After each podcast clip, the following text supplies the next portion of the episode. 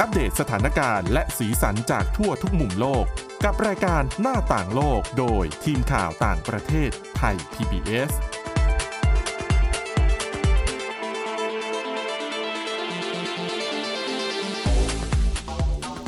สวัสดีค่ะ คุณผู้ฟังต้อนรับเข้าสู่รายการหน้าต่างโลกกันอีกครั้งนะคะ โอ้นี่ก็เข้าสู่เดือนสุดท้ายของปี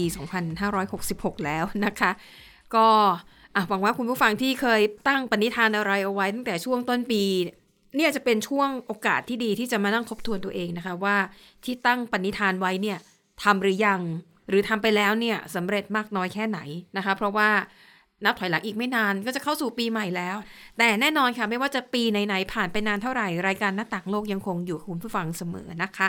อ่ะสำหรับวันนี้ค่ะ พบกับคุณอาทิตย์สุมนเรืองรัตน์สุนทรและดิฉันสวรักษ์จากวิวัฒนาคุณค่ะ สวัสดีค่ะ ค่ะ วันนี้คุณอาทิตย์สุมนมีเรื่องที่น่าสนใจมากดิฉันเห็นหัวข้อแล้วแหมอยากจะฟังทันทีเลยนะคะ ค่ะ ให้คุณเกริ่นนิดเดียวว่าเตรียมเรื่องอะไรมา เป็นเรื่องเกี่ยวกับก็คือในเดือนเนี้ยค่ะ จะสิ้นปีแล้วเนาะ ค่ะ ก็จะเป็นช่วงเวลาที่สมาชิกครอบครัวเนี่ยมารวมตัวสังสรรค์กัน อืม แล้วในการรวมตัวก็แน่นอนว่าอาจจะมีคำถามที่คุณอาจจะไม่ได้อยากถูกถามอะ่ะ ค่ะ ก็มีผู้เชี่ยวชาญในสหรัฐเขาก็ออกมาแนะนำว่าเราจะมีวิธีตอบกลับคำถามเหล่านี้ยังไง เช่นคำถามว่า เอ้าเมื่อไหร่จะแต่งงาน อ่าใช่ อ่ะคู่ไหนแต่งงาน เอ้าเมื่อไหร่จะมีลูก ค่ะ หรือน้องบางคนอาจจะเพิ่งจบมา เอ้าเมื่อไหร่จะหางานทำได้ ใช่เนี่ย คือ คำถามเหล่านี้ค่ะ อ่ะมันก็กระอักกระอ่วนแต่ว่า อืม ถ้าเป็นผู้ใหญ่ถามเราไม่พอใจเราจะตอบยังไงดีที่ไม่ให้เสียน้ำใจ อ่า เดี๋ยวคุณอาทิตย์สมนจะมาเล่าให้ฟังนะคะ ค่ะ แต่ว่าเรื่องแรกค่ะ ไปดูเรื่องราวของตัวประกันที่ถูกกลุ่มฮามาสจับตัวไปนิดหนึ่งนะคะ อันนี้เป็นประเด็นที่น่าสนใจ แม้ว่าการปล่อยตัวประกันเนี่ยจะเริ่มเกิดขึ้นตั้งแต่ช่วงปลายเดือนตุลาคมที่ผ่านมานะคะ ทีนี้ดิฉันเนี่ยไปเจอข้อมูลบทความหนึ่ง อันนี้น่าสนใจมากคือ มันเป็นแนวทางที่รัฐบาลอิสราเอลเนี่ยคือเขาทำเป็นไกด์ไลน์ไว้เลยนะคะ ว่าขั้นตอนในการดูแลตัวประกันที่ได้รับการปล่อยตัวมาเขาจะทำแบบไหนหนึ่งสองสามสี่ ค่ะ ซึ่งดิฉันนะเขาไปอ่านแล้ว แล้วรู้สึกว่ามันเป็นข้อมูลที่มีประโยชน์ มันอาจจะนำมาปรับใช้ในประเทศไทยก็ได้ เวลาที่อ่ะถ้าหากว่ามันเกิดเหตุร้ายแรงอะไรขึ้นมาสักอย่างหนึ่ง ค่ะ แล้วเราเนี่ยจะมีแนวทางดูแลคนที่เพิ่งเผชิญกับเหตุร้ายเหล่านั้นเนี่ย ได้อย่างไรบ้าง ค่ะ นะคะอ่ะเดี๋ยวเล่าให้ฟังแล้วกัน ก็คือกระบวนการเนี่ยมันก็ต้องเริ่มต้นจากตอนที่กลุ่มฮามาสเนี่ยเขาปล่อยตัวประกันใช่ไหมคะ ทีนี้ตอนกลุ่มฮามาสปล่อยเนี่ยเขาจะส่งให้กับคนกลาง อืม แล้วคนกลางในงานนี้ก็คือคณะกรรมการกาชาติสากลหรือว่า ICRC ค่ะ กลุ่มนี้เนี่ยเขาจะเดินทางเข้าไปในเขตกาซาแล้วก็จะนัดกับกลุ่มฮามาสว่าจะมาเจอกันจุดไหน และดิฉันสังเกตในคลิปวิดีโอนะคุณอาทิตย์สุมนเขาจะใช้วิธีจอดรถเนี่ยเกือบจะชิดกันเลยอะ่ะ อืม ดิฉันว่ามันต้องมีเหตุผลสักอย่างแต่ฉันยังหาข้อมูลไม่เจอว่าทำไมถึงต้องแบบคือเขาจอดรถประชิดกันเลยอะนะคะ ค่ะ แล้วก็จะส่งย้ายตัวประกันจากรถของกลุ่มฮามาสขึ้นไปอยู่ในรถ เป็นรถพยาบาลที่กลุ่ม ICRC เนี่ยเขาเตรียมเอาไว้ให้ แล้วก็รถพยาบาลหนึ่งคันเนี่ยก็จะดูแลตัวประกันประมาณหนึ่งหรือสองคนเท่านั้นเองไม่เยอะ อืม พอ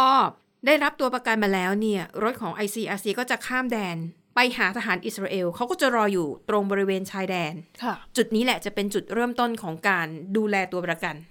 อิสราเอลเนี่ยเขาใช้ทหารนะในการดูแลตัวประกัน พอมาถึงปุ๊บ ถ้าเป็นเด็กเนี่ยเขาจะให้ของเล่นก่อนเลย อืม อ่าอันนี้ ค่ะ น่าสนใจไหมมันในเชิงของ ใช่ จิตวิทยา แล้วก็เขาจะส่งทหารประกบตัวประกันเลยนะคะ แต่ไม่ใช่แบบเพื่อป้องกันไม่ให้หนีไม่ใช่นะ แต่เขาใช้ทหารเนี่ยเพื่อเป็นการดูแลเป็นคนที่คอยพูดคุยให้ข้อมูล พาเดินทางไปจุดนั้นจุดนี้ตามที่กำหนดไว้ อ่า อย่างถ้าเป็นคู่แม่ลูกเนี่ยก็อาจจะใช้ทหารแค่คนเดียว อืม แต่ประเด็นสำคัญคือเขาจะใช้ทหารผู้หญิงทั้งหมด ค่ะ และคุณผู้ฟังน่าจะจำได้ เราเคยเล่าในรายการนี้ไปแล้วว่า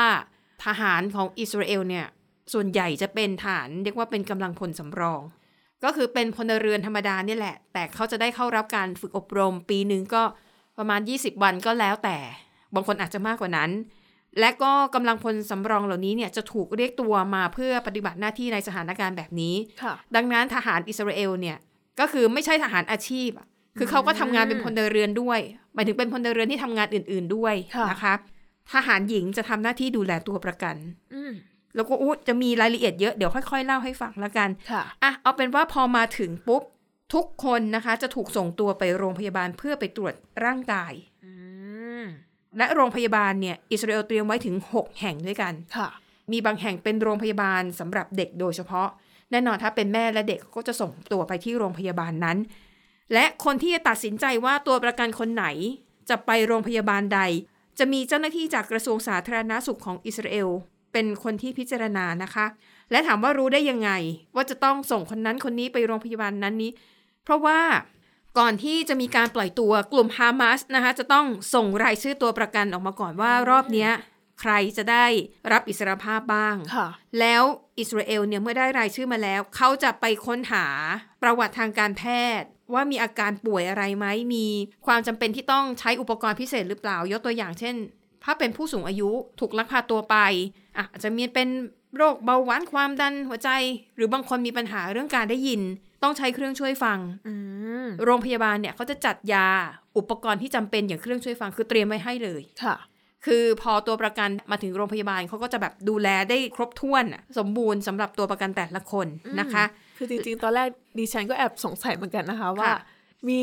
โรงพยาบาลหลายแห่งแล้วทำไมต้องกระจายไปตรงโน้นตรงนี้ อันนี้ก็ทราบเหตุผลแล้วว่า อืม อ๋อ เพราะว่าเขามีการตรวจสอบประวัติ ค่ะ ก่อนด้วย และอย่างของคนไทยเนี่ยนะคะ ก็เหมือนกับว่า ถ้าเป็นคนไทยมาถึงก็จะให้ไปโรงพยาบาลนี้เลย ก็จะได้ไปเจอคนไทยด้วยกันเอง ค่ะ และเจ้าหน้าที่จากสถานทูตไทยเนี่ยก็คือจะได้ประจำการอยู่ที่นั่นมีอะไรก็จะได้คอยช่วยประสานงานให้เป็นล่ามให้นะคะ ค่ะ แล้วก็พอไปถึงเนี่ยอิสราเอลเขาจะแจกกระเป๋าให้คนละใบ ในกระเป๋านั้นจะมีเสื้อผ้าเข้าของเครื่องใช้ส่วนตัวที่จำเป็น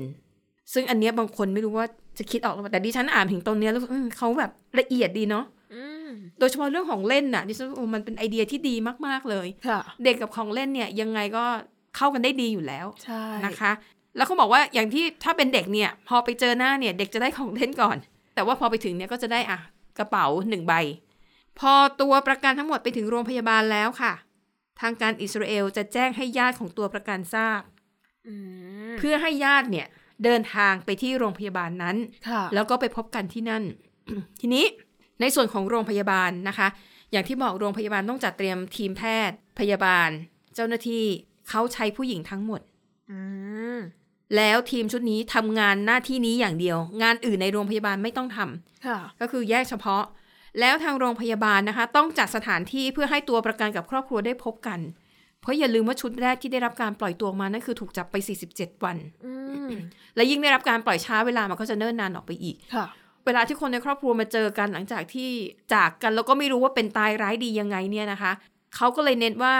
สถานที่ที่จะให้ครอบครัวกับตัวกันได้พบกันเนี่ยจะต้องเป็นที่มิดชิด อืม เพื่อความเป็นส่วนตัว ค่ะ แต่ว่าอาจจะมีบางรายที่เขายอมให้สื่อมวลชนเข้าไปถ่ายภาพ เราก็จะได้เห็นภาพ โอ้เขาเจอกันแล้วเขาก็กอดกันร้องไห้นะคะ ดิฉันเห็นพ่อลูกคู่หนึ่งอะค่ะ ก็คือลูกถูกจับเป็นตัวประกันใช่ไหมคะ พอเจอหน้าพ่อก็คือโอ้โห วิ่งโผล่เข้าไปกอด ใช่โอ้พ่อนี่ร้องไห้เลย ใช่ เพราะว่าเด็กบางคนเนี่ย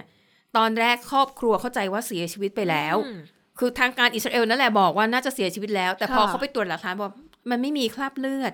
มันไม่มีหลักฐานว่าเด็กเสียชีวิต แล้วก็เลยมารู้ตอนหลังเออ น่าจะยังอยู่แหล้วนะ แล้วมาตอนหลังยืนยันว่ายังมีชีวิตอยู่นะ แล้วก็จะได้รับการปล่อยตัวคือแบบนึกถึงหัวอกคนเป็นพ่อแม่เนาะ ใช่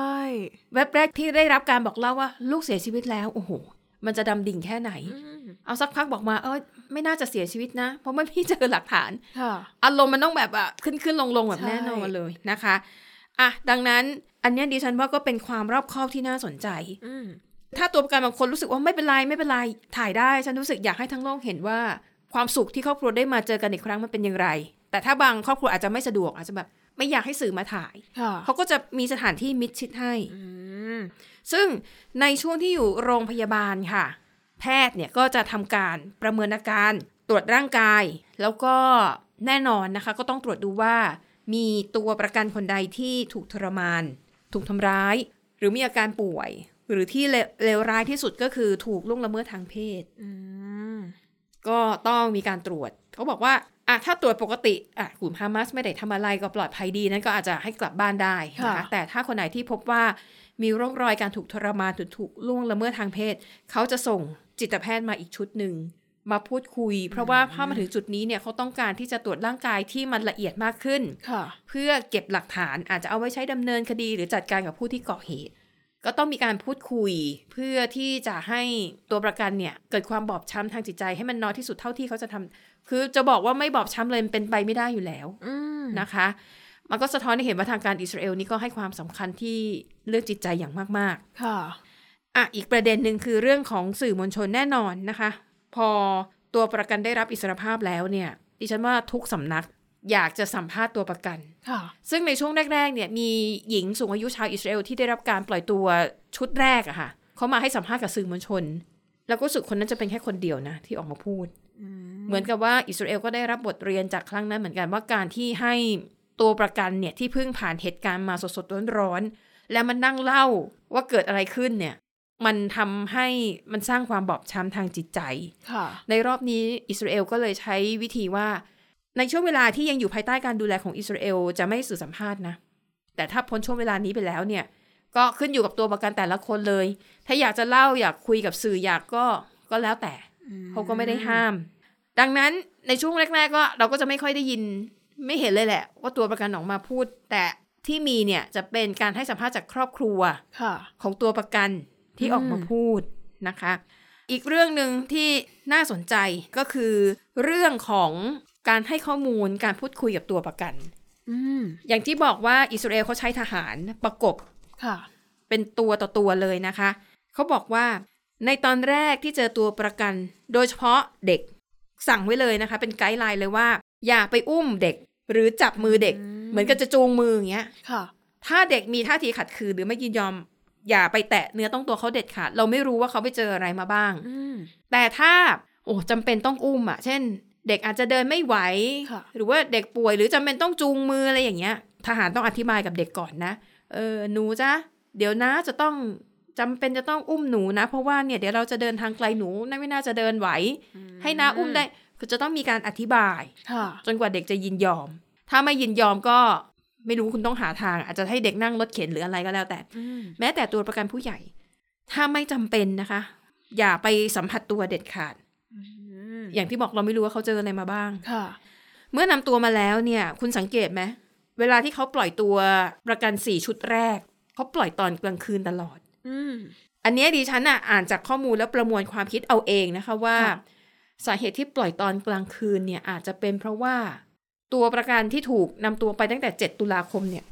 อาจจะถูกนำตัวไปอยู่ในอุโมงค์ตั้งแต่ตอนนั้น อืม นั่นหมายความว่า เขาอาจจะไม่ได้เห็นเดือนเห็นตะวันมานานกว่า 47 วัน ค่ะ ดังนั้นสายตาเนี่ยพอมันเจอแสงอาทิตย์เนี่ย มันอาจจะปรับสายตาไม่ได้ อืม นี่อาจจะเป็นเหตุผลหนึ่งว่าทำไมต้องปล่อยตอนกลางคืน ดังนั้นเขาบอกว่าต้องระวังนะ แน่นอนอันนี้โรงพยาบาลก็คงจัดการแหละ น่าจะปิดม่านอะไรให้เรียบร้อย อีกเรื่องหนึงคือเรื่องของเสียง ต้องพยายามไม่ให้ตัวประกันอยู่ในสภาพแวดล้อมที่มีเสียงดัง เพราะว่าเขาอาจจะผวา ค่ะ อาจจะตกใจได้ อันนี้ก็บอกว่าเป็นประเด็นที่เออน่าสนใจจริง ๆ สุดท้ายค่ะ เขาบอกว่าตัวประกันที่ถูกลักพาตัวไปเนี่ย หลายคนไม่รู้ว่าเกิดอะไรขึ้นบ้าง อืม ใช่ไหม ค่ะ เพราะว่าถูกพาตัวไป บางคนเนี่ย ครอบครัวเสียชีวิตหมดเลย อืม บางคนอาจจะสูญเสียบุคคลนั้นเป็นที่รัก ค่ะ ซึ่งพอเขาได้รับการปล่อยตัวเขาอาจจะไม่รู้ด้วยซ้ำว่าเกิดอะไรขึ้น โดยเฉพาะเด็กๆ เด็กบางคนเนี่ย พ่อแม่เสียชีวิตนะคะ เพราะว่ากลุ่มฮามาสนี่แหละฆ่า อืม แล้วลักพาตัวเด็กไป ค่ะ เด็กก็อาจจะถามเจ้าหน้าที่หรือทหารอิสราเอลที่เจอหน้าบอกว่า เออรู้ไหมอะว่าพ่อแม่หนูอยู่ไหน อืม เขาบอกว่าถ้าเจอคำถามนี้ เจ้าหน้าที่จะทำอย่างไร เขาบอกว่าเจ้าหน้าที่ต้องไม่ตอบคำถามเด็ดขาด แม้ว่าจะรู้หรือไม่รู้คำตอบ อืม นะคะ เช่น บางคนอาจจะรู้ว่าพ่อแม่เด็กยังอยู่ให้ยเราบอกไปเลยเด็กจะได้ดีใจ ค่ะ แต่อย่าลืมว่ามันยังมีคนอื่นอยู่ด้วย ถ้าเกิดเด็กคนนี้ถามแล้วเจ้าหน้าที่บอกโอ้พ่อแม่หนูเหรอสบายดีเนี่ยรออยู่ที่โรงพยาบาลแล้วนะ แล้วถ้าเด็กคนอื่นถามคำถามเดียวกัน แล้วเจ้าหน้าที่เกิดอึกอัก หรือเกิดไม่ตอบขึ้นมา ค่ะ แล้วเด็กจะคิดยังไง ดังนั้นตัดปัญหาไม่ต้องตอบเลย สิ่งที่เขาแนะนำให้เจ้าหน้าที่ตอบคำถามเด็กนะคะ คือให้ตอบว่า ขอโทษด้วยนะ ฉันน่ะไม่รู้จริง ๆ เพราะว่าหน้าที่ของฉันเนี่ยก็คือพาหนูกลับไปอิสราเอล ไปยังสถานที่ที่ปลอดภัย และที่นั่นเนี่ยมีคนที่สามารถตอบคำถามของหนูได้ อืม ตอบแบบนี้ไป ค่ะ แล้วเวลาเขาไปเจอเจ้าหน้าที่ที่โรงพยาบาลเวลาเขาพูดคุยกันเขาก็จะอยู่ในที่แบบเป็นส่วนตัว หรืออาจจะมีครอบครัวของเด็กๆอยู่แล้ว อืม เพื่อช่วยประคับประคองสถานการณ์อะถ้าหากว่า ค่ะ เด็กต้องเผชิญกับข่าวร้ายใช่ไหมอย่างน้อยก็มีครอบครัวอยู่ อืม เนี่ยดิฉันก็เลยเป็นเรื่องราวที่น่าสนใจแล้วก็ดีมาก ค่ะ ๆนะเอามาเล่าเพราะว่า คือเราก็ต้องยอมรับอะในเมืองไทยเราก็เคยเกิดเหตุการณ์ร้ายๆแบบนี้หลายครั้ง แต่ว่าเราจะดูแลคนที่ยังอยู่ยังไง หรือว่าโดยเฉพาะอย่างยิ่งเด็กที่ประสบกับเหตุร้ายด้วยตัวเองอะนะคะแนวทางเหล่านี้น่าจะเป็นประโยชน์ แล้วก็แน่นอนค่ะ หลังจากเหตุการณ์ที่ผ่านพ้นไปแล้วเนี่ย ตัวประกันที่ยังมีปัญหาเรื่องสภาพจิตใจ ทางการอิสราเอลยังดูแลอยู่นะคะ ค่ะ แม้แต่ครอบครัวของตัวประกัน เขาก็ดูแลด้วยเรื่องของสภาพจิตใจนะคะอ่ะนั่นก็เป็นอย่างที่ดิฉันบอกที่ว่าเป็นบทความที่น่าจะเป็นประโยชน์ ใช่แล้วก็สามารถนำไปประยุกต์กับการช่วยเหลืออื่น ๆ ได้อีกด้วย โดยเฉพาะยิ่งเรื่องการตอบคำถามเด็กเนี่ยดิฉันว่า ใช่ มันช่วยได้แบบ คือชีวิตคนเนี่ยยังไงมันก็ต้องเจอเรื่องร้ายอยู่แล้วอะ ค่ะ แล้วดิฉันชอบที่บอกว่า มีคนในอิสราเอลที่สามารถตอบคำถามได้ก็คือ จะทำให้น้องอะอยากกลับ แล้วก็ อืม เชื่อมั่นว่าจะได้กลับไปอะไรอย่างนี้ด้วยอะค่ะ ใช่นะคะอ่ะพูดถึงเรื่องของเนี่ยการเยียวยาการดูแลสภาพจิตใจ อย่างที่คุณอาทิตย์สมนเกริ่นไว้นะคะ ว่าอ่ะเวลาที่มีคนถามคำถามเราอะไรแบบนี้อย่างที่เราเกริดไม่ว่าบางคำถาม จะมาถามทำ ไม เราไม่รู้จะตอบยังไงอะไรอย่างเงี้ยแล้วก็รู้สึกว่ามันก็เป็นเรื่องส่วนสิทธิของเรามันเป็นเรื่องส่วนตัวของเราเนาะ ค่ะ คุณรู้ไปมันก็ไม่ได้ทำให้ชีวิตของคุณดีขึ้น แต่เนื่องจากคนที่ถามเนี่ย ถ้าเขาเป็นญาติผู้ใหญ่อายุมากกว่าเราเนี่ย ค่ะ เราจะตอบกลับไปแรงๆ ก็ไม่ได้เนาะ มันต้องถนอมน้ำใจเพราะว่ามันก็เป็นญาติพี่น้องกัน ใช่ แต่วันนี้เรามีเทคนิคที่จะเอาตัวรอดจากสถานการณ์แบบนี้แล้วใช่ไหมคุณอาทิตย์สุมน ใช่ค่ะ ก็คือมีผู้เชี่ยวชาญในสหรัฐนะคะ จากหลากหลายแขนงเลยนะคะ ไม่ว่าจะเป็นนักจิตวิทยา นักบำบัดไปจนถึงพยาบาลเขาก็ออกมาแนะนำวิธี ในการที่คุณนะคะจะรับมือกับคำถามเหล่านี้ ก็คือจริงๆอ่ะไม่ใช่แค่ญาติพี่น้องหรอก ค่ะ นะคะก็อาจจะหมายถึงเพื่อนที่คุณสนิทมากๆด้วย อืม แต่ว่าการที่เวลาเขาถามคำถามอะไรมาค่ะ การตอบคำถามเนี่ยก็จะต้องเรียกว่าถนอมน้ำใจอ่ะ เขาก็หวังดีแหละ อ่ะใช่ เพียงแต่ว่ามันเป็นคำถามที่เราฟังแล้วเราไม่ค่อยสบายใจ ใช่ค่ะ ค่ะ แล้วหลาย ๆคำถามเนี่ยเป็นคำถามที่ดิฉันว่าเป็นวัฒนธรรมอย่างหนึ่งนะคะ ที่กลายมาเป็นคำทักทายของคนไทยแล้วอะค่ะ อย่างเรื่องน้ำหนัก อ่ะ แบบเจอกันปุ๊บอ้วนขึ้นหรือเปล่าหรือ เออ ผอมลงไหม ค่ะ เนี่ยคือเป็นคำถามแบบติดปากที่หลาย ๆ คนเนี่ยถามกันอยู่แล้วนะคะ อืม ซึ่งผู้เชี่ยวชาญเขาก็ออกมาแนะนำนะคะว่าวิธีการอย่างหนึ่งเลยนะคะ ก็คือการกำหนดขอบเขตในความสัมพันธ์ ค่ะ การกำหนดขอบเขตในที่นี้นะคะก็คือการที่คุณอะสื่อสารออกไปเลยว่าคำถามแบบเนี้ยคุณไม่โอเคนะ อืม หรือว่าคำถามแบบเนี้ยอ่ะโอเคถามได้ดิฉันพร้อมตอบนะอะไร ค่ะ แบบเนี้ยค่ะ ซึ่งการที่คุณจะกำหนดขอบเขตความสัมพันธ์นะคะ ก็จะต้องมีการเตรียมตัวด้วยนะคะ ไม่ใช่ว่าโต้กลับไปเลย อืม ซึ่งวิธีการที่เขาแนะนำนะคะ อย่างแรกเลยก็คือ การวางแผนล่วงหน้า ก็คือเวลาที่คุณนะคะจะไปมีการรวมตัวไปเจอเพื่อนไปเจอญาติอยู่แล้วอะค่ะ อ๋อ สิ่งหนึ่งเลยเนี่ย คุณน่าจะต้องรู้อยู่แล้วว่าคุณเนี่ยจะเจอคำถามอะไรบ้าง ดิฉันเข้าใจเหมือนอย่าง อืม ดิฉันน่ะพอใกล้วันเชงเม้งอ่ะดิฉันก็ต้องคิดแล้วตายแล้วเดี๋ยวเชงเม้งไปเจอญาติ เดี๋ยวจะต้องเจอคำถามแบบ เหล่านี้แน่ ๆเลย ตอบไงดีนะ ใช่ค่ะ ก็ ซึ่ เต ง รียมไว้เลย อืมเขาก็ให้คิดไปเลยว่า เนี่ย ถ้าคุณเจอคำถามแบบเนี้ยจะเป็นคำถามที่คุณไม่โอเคนะ ค่ะ คุณก็คิดวิธีตอบกลับเอาไว้เลย ว่าถ้าเจอแบบนี้ คุณจะพูดกลับออกไปยังไง ให้เขาอะไม่รู้สึกแย่เหมือนกัน ค่ะ ก็คือตัดสินใจล่วงหน้าไปเลยว่าคำพูดเหล่านี้โอ้โหฉันรู้สึกไม่ดีแน่ๆ คุณมีตัวอย่างไหมล่ะ มันจะพูดยังไง อ่ะอย่างเช่น ถ้าดิฉันอ่ะอยากปีใหม่เนี่ยค่ะ ค่ะ ดิฉันจะไปเจอครอบครัว เออ คำถามแรกที่ดิฉันว่าต้องเจอแน่ๆก็คือ คุณอ้วนขึ้นหรือเปล่า อ่าอ่า อ่า ค่ะ สิ่งที่ดิฉันคิดก็คือ เดี๋ยวค่อยลด อ๋ออน นี้ ก็ คือ ตอบเป็นอย่างนี้ไป คำตอบที่ดิฉันคิดไว้นะคะ ค่ะ ซึ่งจริงๆก็เคยตอบไปแล้ว เพราะว่าเวลากลับบ้านเนี่ย ก็โดนทักประจำเรื่องนี้ ค่ะ ดิฉันก็บอกว่าโอ้ยยังไม่อยากลดอ่ะเดี๋ยวค่อยลดแล้วกัน อืม แต่ถ้าดิฉันอาจจะใช้วิธีแบบปล่อยมุกตลกอะ อื แต่เหมือนกันหน่อยๆ อย่างฉันก็ถามว่า อ๋อ เมื่อไหร่จะแต่งงาน ค่ะ ดิฉันก็จะบอกเอ้าวไม่รู้เหรอ นี่แพลนไว้แล้วนะ เนี่ยยังไม่ได้การ์ดใช่ไหมอ่ะงั้นเดี๋ยวบอกเลยนะ เดี๋ยวเนี่ยสามสิบกุมภาพันธ์แต่งงานแล้วอย่าลืมไปงานด้วย ก็ติดตลกไปเลย คือบางคนก็ได้ยินตอนแรกก็ดีใจ ค่ะ อ้ายจะแต่งงานแล้วเหรอ แต่พอนั่งนึกสามสิบกุมภาพันธ์มันไม่มี เขาก็ถึงมารู้ เอ้า มันหลอกกันเนี่ย ดิฉันก็จะใช้วิธีแบบเปลี่ยนมุกไปเรื่อย อืม ๆ หรือบางคำถามแล้วเมื่อไหร่จะมีแฟนน่ะ ค่ะ มีแล้วไม่รู้หรอ ชาวต่างชาติ จริงเปล่า ชาติไหน ชาติหน้า อ๋อ ที่ฉันจะใช้แบบมุกตลกเหล่านี้แทนอะไรอย่างเงี้ยนะคะ ค่ะ เพราะเราก็รู้ว่ามันก็เจอทุกปี วันหนึ่งเขาคงจะเบื่อเองอย่างที่จะถาม ใช่ นะคะ แล้วก็แล้วจริง ๆ เวลาไปรวมตัวอย่างเงี้ยค่ะ ในแต่ละครอบครัวเนี่ยก็อาจจะมีคำถามที่ถ้าถามแล้วเนี่ยจะกลายเป็นข้อถกเถียง เออ นะ ใช่ คะเพราะฉะนั้นเขาก็เลยบอกว่าคุณเนี่ยก็อาจจะเตรียมตัวล่วงหน้าไปเลยว่า ถ้ามีคนพูดเรื่องนี้ขึ้นมาเนี่ย คุณจะเบี่ยงเบนประเด็นออกไปยังไง อืม ก็คือเป็นการวางแผนล่วงหน้านั่นแหละว่า ถ้าไปเจอสิ่งเหล่านี้คุณจะรับมือยังไง คุณ นะ มี คะ ตัวอย่างให้ฟังไหม โอ้โห คุณจะมาพูดแต่หลักการอย่างเดียวไม่ได้นะคะ อย่างบ้านดิฉันเนี่ยช่วงก่อนที่จะมีการเลือกตั้งในประเทศไทย ประเด็น ค่ะ ที่เขาจะแบบ คือถ้าพูดขึ้นมาแล้วก็ของขึ้นกันทุกคนนั่นคือเรื่องของการเมือง อืม ก็จะมีกลุ่มที่เชียร์สีส้ม กลุ่มที่เชียร์เพื่อไทย กลุ่มที่คือมันก็จะมีอยู่สองสามกลุ่มมาแหละ แล้วเขา ค่ะ ก็จะมาเถียงกันว่าเนี่ยเลือกตั้งครั้งเนี่ยซึ่งมันผ่านไปแล้วนะคะ อืม เนี่ยพักนี้พักนี้จะต้องชนะ แล้วก็จะแบบต่างฝ่ายต่างก็จะเชัดชูความดีงามของฝ่ายที่ตัวเองสนับสนุนขึ้นมา แล้วก็จะเถียงกันจนแบบเป็นเรื่องเป็นราวใหญ่โต แต่ถ้าในส่วนของบ้านดิฉันเนี่ยก็จะพยายาม มันก็จะมีบางคนที่สายประนีประนอม